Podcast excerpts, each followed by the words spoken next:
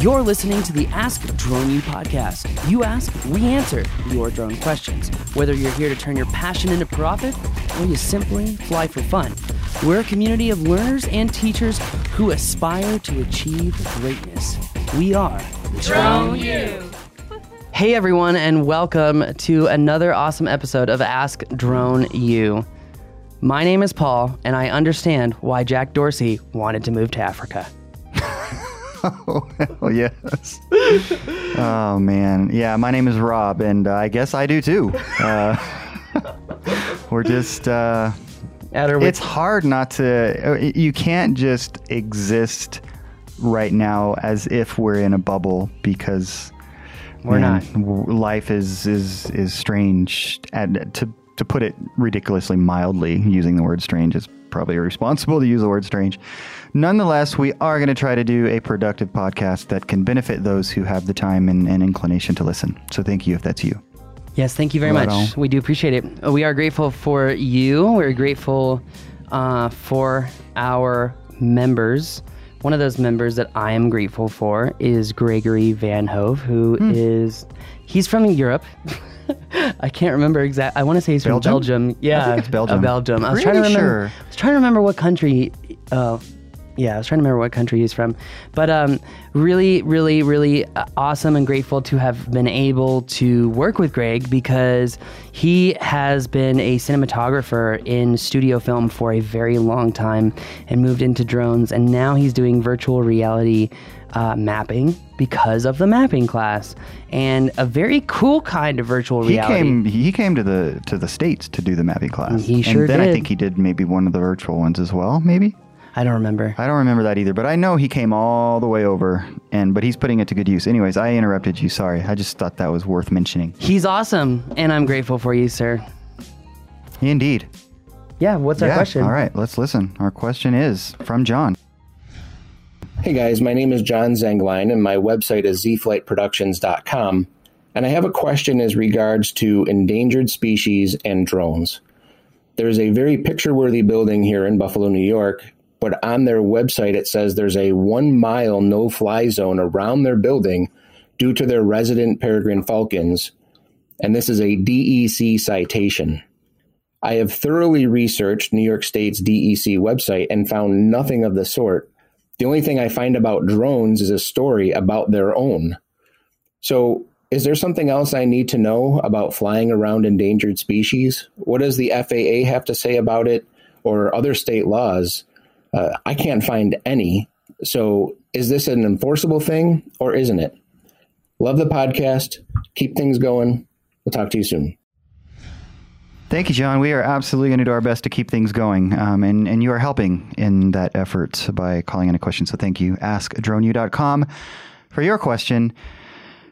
Um, Here, let's just have some fun with this, Rob, because let's give him a little taste of passionate Paul and then a little bit of taste of mature filling roles, Paul. Uh, so passionate, right. passionate. Is this like dual personality, Paul? Yes. So Paul passionate. Passionate Paul, who uh, would see the one mile no fly zone on the website, would go, no. Uh, mature Paul would say, I understand that you want to protect the birds, and it totally makes sense. But please understand, you do not control the airspace. You cannot control the airspace. And maybe there's some rule on the books about endangered species, but unless it's a rule on the books from the FAA, well, unfortunately, it will be very difficult to find any credibility in your no fly zone. And because your no fly zone is not listed on the tfr.faa.gov website, then uh, that means I do not have to follow those rules because uh, the airspace is a federally controlled airspace. And if you're not familiar with the uh, law providing the authority, you can check it out in the Commerce Clause. I know reading is difficult for people like you. Wait, that's the mature Oh, Paul. yeah. Oh, sorry. Okay, I'm hold sorry. I was slipping back. I was Can slipping we, back. can we back the bus up a little bit? I did that on purpose. I was just trying to make it funny. anyway, Oh gosh. uh, so which answer did you like more? Um. oh, just the hesitation alone. Well, yeah, it's not as uh, it's not as clear cut as you might think. no, because what I think you're getting at with answer two is that you you want the people to understand that if you, for example, if you have to fly for some whatever that reason is, we don't need to establish that reason. Then you are able to do so. Yes. Legally, So, like right? most things in life, I think before we tackle complex issues, the best ideological strategy b- would be let's take this back to fundamentals and let's peel the onion back, right? Who controls the airspace? FAA. Who gave FAA authority? Congress. When? Commerce Clause. Cool. Can local governments inhibit takeoff and landing on their owned properties? And the answer is yes. But they cannot control you flying your drone in the airspace. So if you took off, let's say you took off from a private building across the street on property they do not own. Let's say you took off, right? And now you're in the airspace. Because you are not operating from their land, they have no legal authority to do anything. Now, that being said, as a conscious human being, there's probably some reason as to why they want to protect their endangered species. And I just mm-hmm. want everyone to know that while there may not be any laws or regulations regarding drones and endangered species, let me make it really clear. You have a responsibility to still do the right thing, which means that you are still ultimately responsible if something goes bad. Hmm. And it also means that you should still probably give some freaking distance between wherever this bird nest is or wherever the known animal entity is and give that some distance and respect it. Because at the end of the day, these endangered species protectors, uh, I don't know if PETA would fall in that category, at the end of the day, all these people really just want the birds to be able to live. And at the end of the day, I don't think that that's a big deal. And I think that we can also find a happy medium that drones can fly and the birds can still be happy. And you know how I know that's true? Well, if what our question asker said is true, then then I know it's true. But uh, long story short is if it's on their website of how that building is using drones and capturing the building, well then uh, doesn't it show that it's legal to fly in? No, I don't think he said that. I think Well, he, he said that they he searched right, and he found a drone post on their website, but it was about their drone, not about flying drones. Mm. So I would just say it seems like a double standard. And no offense, I don't work with double standards. It- you're either going to lead by example or STFU. So that's it. Long story short is, legally speaking, he as long as he take uh, he. sorry, I'm getting fired up. I don't think he was talking about the building that he wants to fly's website. Oh, He was talking about some regulatory body's website. okay. FYI. I'm so- not following. So I don't know the regulatory body. I'd have to go back and listen to the questioning. DEC or something like well, that. whatever that is. I think that's Yeah. some regulatory body that is that they said has established this no fly rule Yeah, relative to their building. yeah. But then on that website, they talked about some drone related stuff, but nothing specific to say you can't fly there. So I think if, if I, we misunderstood that, let us know. But um, in any case, I think what you said is absolutely right. I mean, you know, be responsible, care care about the birds, and I think that in terms of the building management or owners or whoever it is that's establishing or, or requested that this no fly zone be established, my hunch is that it's a strategy. So, for example, if they said, please don't fly, there's a chance that a lot more people would say, eh, thanks for asking nicely, but I'm going to go ahead and fly. Mhm. Versus there's a, a perceived legal reason to not fly, less people will fly. And so it's just a strategy to keep people from flying. But there are also It's ways. It's also not intellectually honest. But anyway, continue. Yeah, well, again, it's a strategy. There are also ways to ensure that you keep birds away from your drone, right? Using various um, tools and Mm-hmm. Which resources. was hard flying the P3 because the hertz rate on those ultrasonic sensors really drove birds crazy. Ah. Um, Interesting. gosh, um, But it, at a minimum, if you're going to, if you decide to fly, then you make sure you use some mechanism to, I don't know if it's sound or what, but to get rid of, to keep the birds away. I think it's smart to definitely use a visual observer because look That at too, the yeah. at the end of the day, even the FAA says this, right? You are ultimately responsible, so act it. Yeah. Otherwise, stop flying because no one cares. yeah, and and as far as we know, John is responsible. I mean, he's Uh, clearly- responsible enough to call and ask the question. Which right? brings me to this last point. Mm-hmm. Okay, this is where we this is where we get into the se- the seven thirty eight fifty five rule. He's probably like, okay, regulatory speaking. So if FAA controls the airspace, then I can fly in the airspace as long as it's not controlled or there's a TFR. Um, but the state can limit takeoff and landing. So as long as you're taking off from a private area and you're operating over the land, not operating from the land owned by this regulatory body, then legally speaking, you are totally okay. That being said, you still have a responsibility. You should still distance from the whatever animals.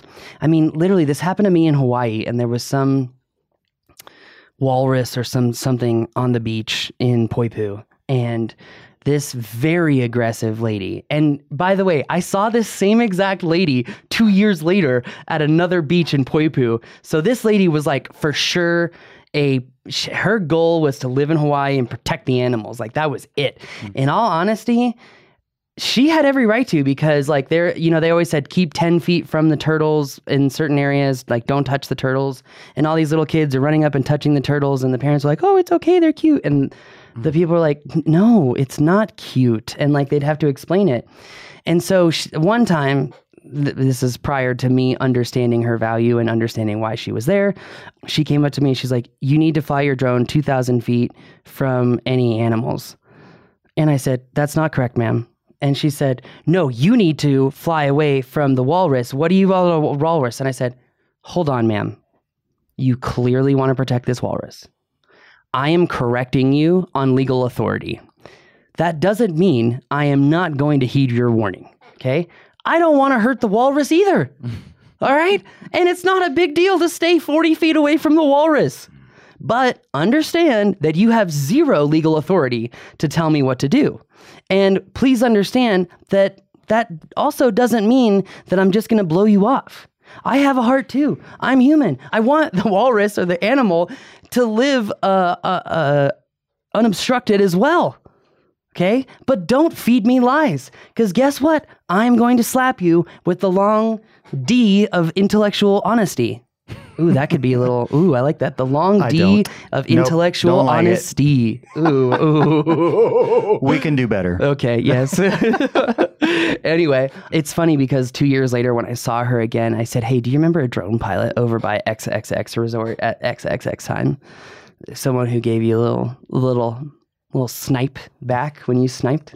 And she was like, I remember you. And I said, Good. And I said, I totally understand why you're so protective. Watching you deal with all these kids and these parents with these turtles, I totally 100% understand where you're coming from. Hmm, tactical empathy, and and tactical means real. It, it putting the word tactical on it sort of changes the connotation. It it shouldn't, but it does. So, but anyways, empathy Yeah. goes a long way. Yeah.